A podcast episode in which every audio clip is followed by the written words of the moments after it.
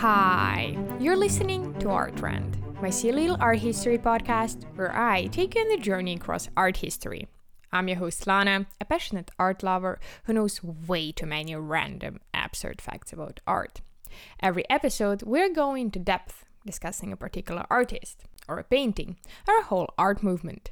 The idea is that the next time you go into the art gallery, you're gonna know a bit more about art pieces there. And maybe it will help you connect with them. For me, it works that way.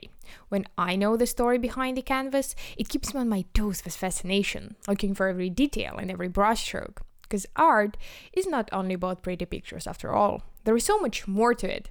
There is certain aesthetic in art, and I'm gonna try and show it. Tag along if you want to widen your art history horizons and have some good nerdy time.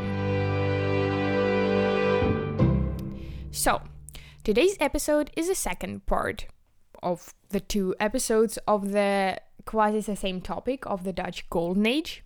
Uh, the last time we covered the basics of the Dutch Golden Age. I answered the questions: when was the Dutch Golden Age? Why was it golden? And what controversies surround it? And also we talked a lot about the term of the Golden Age in general. If you didn't listen to it, go listen. It's the fifth one, I believe.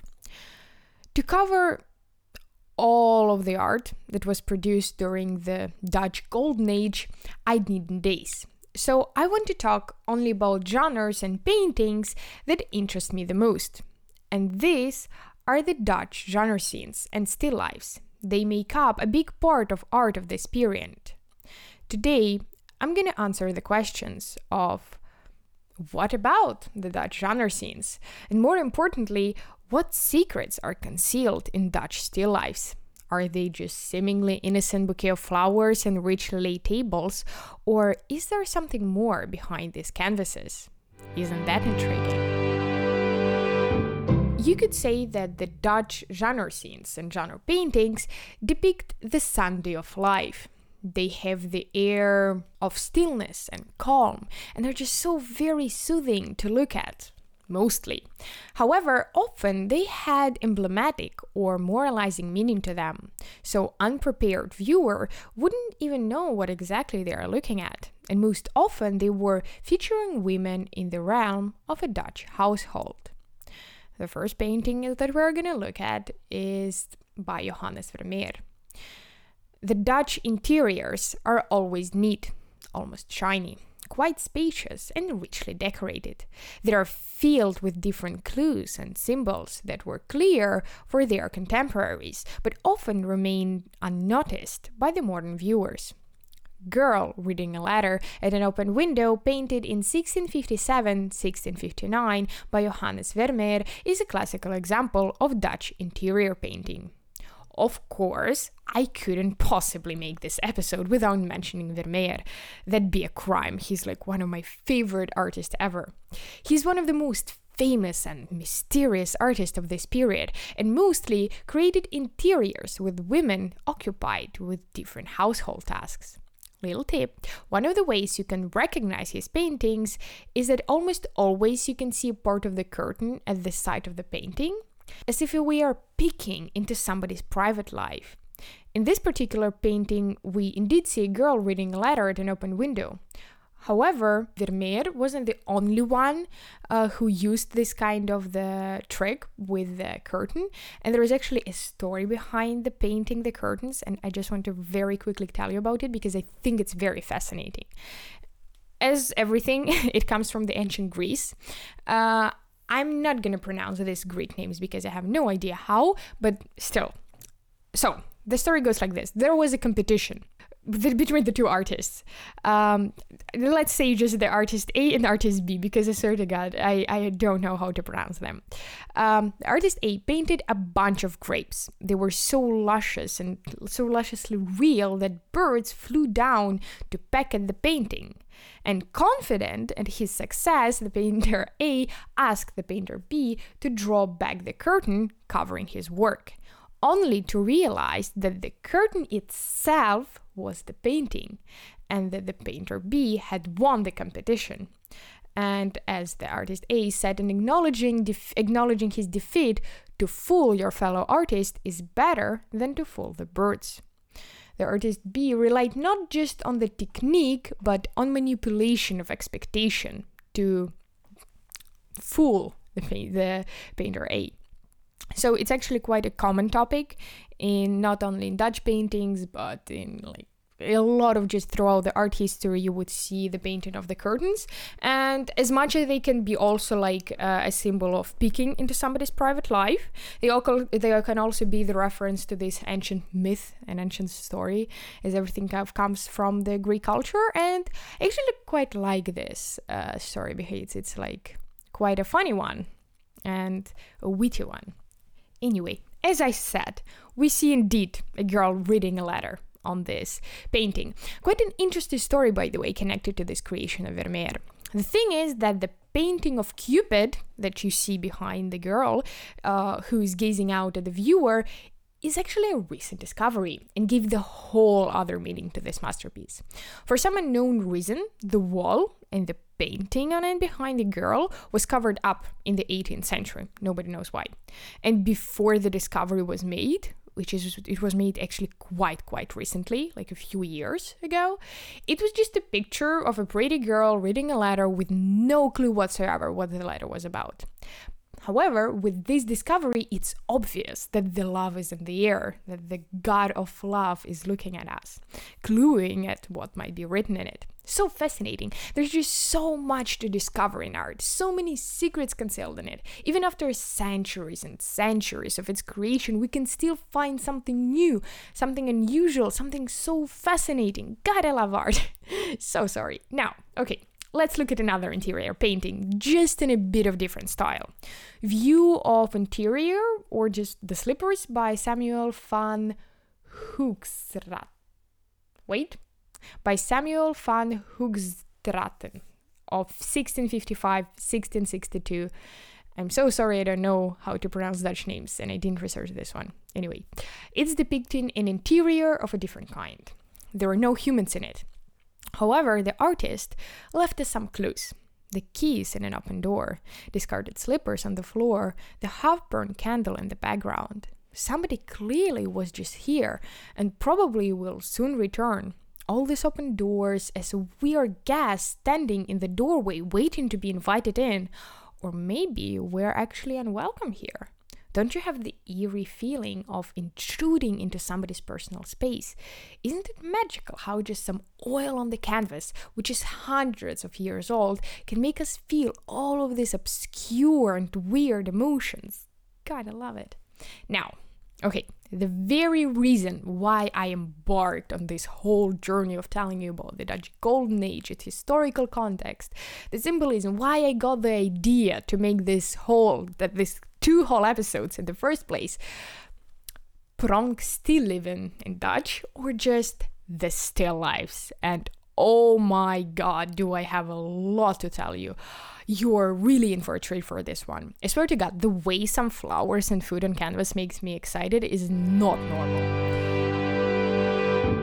Okay, so, before the sixteen fifties, still lifes were described in very generic terms, like flower piece, little breakfast, or banquet scene. And only in the seventeenth century Netherlands, during the Dutch Golden Age, did it become its own fully independent genre.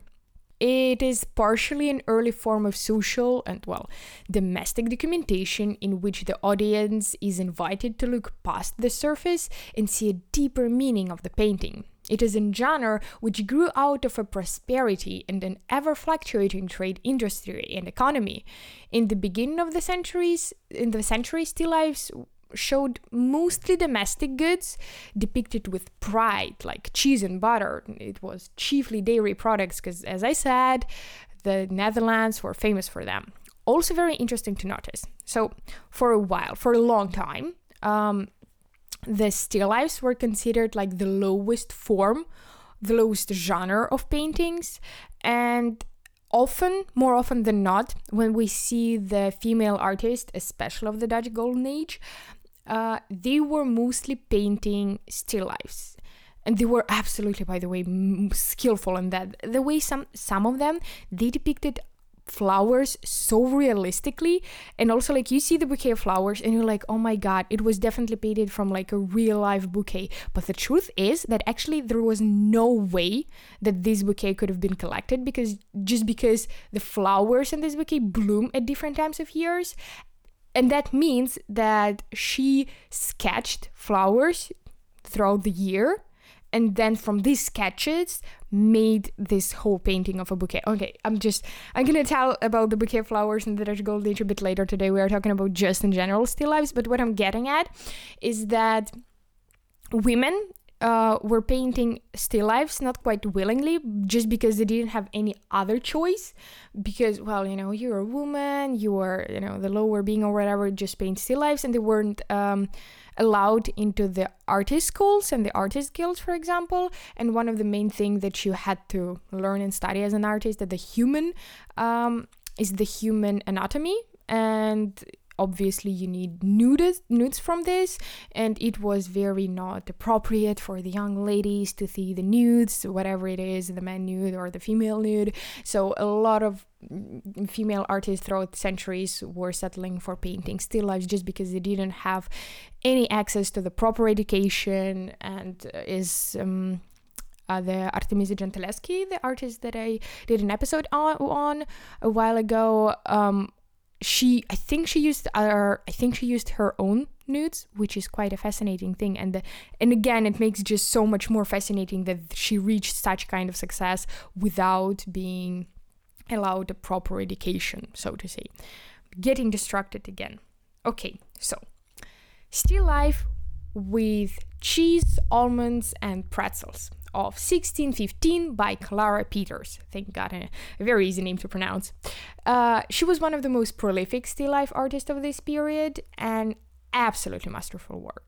We see light reflections in the glass, realistic depiction of cheese, and if you look closer to the knife in the foreground, you can see the signature of the artist herself. But this luxurious assemblage of cheese was reserved only for the privileged society. For us now, cheese is something common, something we can eat every day. However, for the people back then, it was quite a luxurious product that very few people could afford. So here it's like more of a documentation of the life of the privileged than the rich one, as always. I mean, there are you know, also peasant scenes in uh, Dutch Golden Age. We're not going to talk about them now, but it's interesting how rich always prevailed. Clara Peeters was also the first to incorporate self-portrait into a still life. In her still life with nuts, candy, and flowers of sixteen eleven, which depicts a table richly laid with all kinds of expensive products, on the right side there is a picture. And in the reflection of the picture, not only can we see a self-portrait of the artist, but also the interior of the studio. How freaking cool and genius is this? Like, if you look very closely, you can see like the reflection of the window. Absolutely crazy. So there are like so many layers to them. It's like a still life, a self-portrait, an interior scene, and a moral lesson, and this the infinite layers of symbolism that we're going to talk about later. Like, wow, mind-blowing. Now, now, I want to tell you about one of the most fascinating and in, in infinitely symbolic concept. The concept of vanitas. Okay, okay, I just love it so much. The references to it can be seen in most of these paintings. It's the symbolism I was talking about. First, I'm going to explain what it is, and then we're going to look at the examples. So, vanitas refers to things that are symbolic of worldliness and the pleasures of life. It's very, very closely connected with memento mori, which re- literally translates from Latin as remember that you are going to die. It's a symbolic trope.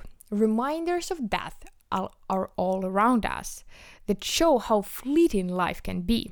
It can be read both as a very depressing fact, we're all going to die, and there is nothing we can do about it, but also as an encouragement to live life to its fullest.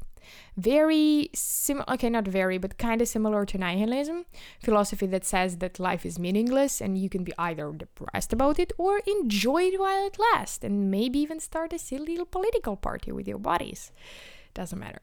Anyway, let's look at a few examples. First, once again, Clara Peeters, but this time a self-portrait, a proper one. We see her sitting at the table. Let's look at some examples of symbols of vanitas now in this painting. In the air, there is a bubble, as fragile as human life itself. It will be gone just in a second. On the table, we see coins, money, an absolute form of vanity of wealth. The creation of the humankind that makes happy ones who have it and suffering ones who don't. In the background, we see fading flowers, which of course again brings us back to how fleeting life is and how fading it is. Abundance of gold and jewelry also can symbolize how easy it is to become distracted by all these things in life. The sheer amount of objects in some of these paintings can become an indicator of human vanity, just like this. An overturned goblet on the table, a symbol that can be seen in many of Dutch still lives, is another symbol of death. It can signify that a person that was just there in the painting but now is absent, which could also be a type of dying. And also nobody leaves a goblet like this. Also a commentary on the sin of greed. Vanitas Still Life by Maria van Oosterwijck of sixteen sixty-eight. If you're lucky enough to live in or visit Vienna sometime, definitely, definitely go to the Kunsthistorisches Museum and see this masterpiece. Gosh. Van Oosterwijck studied in Antwerpen, never married, and actually became well known for her flower paintings with their intricate details and sharp chiaroscuro. We talked about chiaroscuro again in Artemisia Gentileschi episode. Is this dramatic lighting when the lighting when the background is black and the, under the foreground is uh, lighted, lighted up, um, and it's kind of a cinematic way. Like for the modern viewers, we can see it as in cinematic lighting. Lighting. Wow. Anyway, both of the skills, the chiaroscuro and the intricate details in the flower paintings, we can see in these paintings, both of them, as well as the human skull, which is a moral lesson, a lesson of life's briefness, on this passing of everything that is material about this world.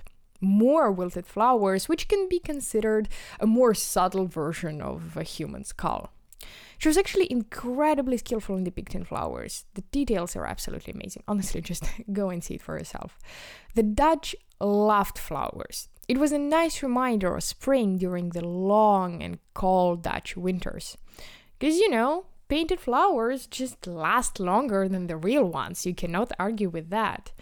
And of course, every one of them had its own meaning, and yeah, I'm not going into that now. It's a very also interesting thing to say, to, to look at what the different flowers mean, but not today. Globe. The vanity of the whole world. How freaking cool is that?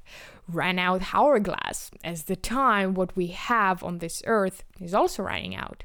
Surprisingly, books are also a symbol of vanity, the brevity and emptiness of knowledge. Just, you know, everything, just everything is a symbol of vanity. Some other symbols that can be in other paintings are silent musical instruments, as well as scattered playing cards, pipes, empty goblets, all symbolize the end of pleasure. Peeled lemon could represent the quick unraveling of a short life. Half-eaten pies, the sin of gluttony. What isn't vanitas? That's the point. That's the point of all of these paintings. So, as you can see, there is an infinite amount of symbolism in these paintings. You just think that it's all just pretty pictures of flowers and fruits, but in reality, they are all reminders of death, which I think is just a very interesting fact of human nature. You have to understand also that society back then was still very religious, and Christianity was still very much affecting everyday life. I know that I said in the last episode that it wasn't that prolific, and of course in the Netherlands it wasn't maybe that strict Catholicism as in Central Europe, but it still was a very big part of the human life. So it's only natural that it is also reflected in art. Not that straightforward anymore, but still, these paintings were most likely to be displayed in a person's home, and you cannot just, you know, I don't know, hang a crucifixion of Christ in every single home. I mean, you can, and they did, but still, the the, the nice painting of of some flowers and food is nicer. But I still think it's quite eerie, very interesting and fascinating, but still quite eerie. And I don't know, it's just interesting how for a, such a long time, people were and are and probably will be always fascinated by death. That's what I think is very um, common thing. I mean, obvious common thing throughout classical art in general, throughout classical music, literature, paintings, visual arts, sculpture, and so on. No matter how old they are, no matter in what centuries uh, century they were created, they will be they will always have its meaning and its actuality in, in, in there. We people will always come back to them, and death is one of those things that is um, it's it is with us forever. You know, it's like love. It always will be common throughout uh, human life in general. Like that, people will be always fascinated by death. They will be always fascinated by love.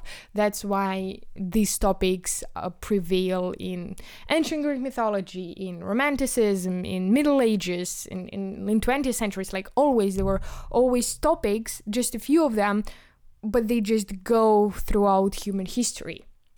And we always can see signs of them. And I think it's so interesting, and that what makes classical art in general so nice and fascinating. And sometimes boring, because, you know, sometimes reading Shakespeare is like, oh my God, that's so difficult to concentrate on all of that stuff. Or like War and Peace. God, I hate War and Peace so much. But still, it's like very actual and very to modern age sometimes. Not always, but sometimes. Anyway, okay. It was a long, it was a long episode. Phew. There was a lot, wasn't it? But now, you know the historical context behind the Dutch Golden Age, its problematic conditions, a few new philosophical concepts maybe, and the next time you go into the art gallery with your friends, if you do that, you will be able to point at random objects on still life paintings and say that they are just reminders of death. How fun! Remember, friends, we're all going to die, so let's let's look at some more paintings.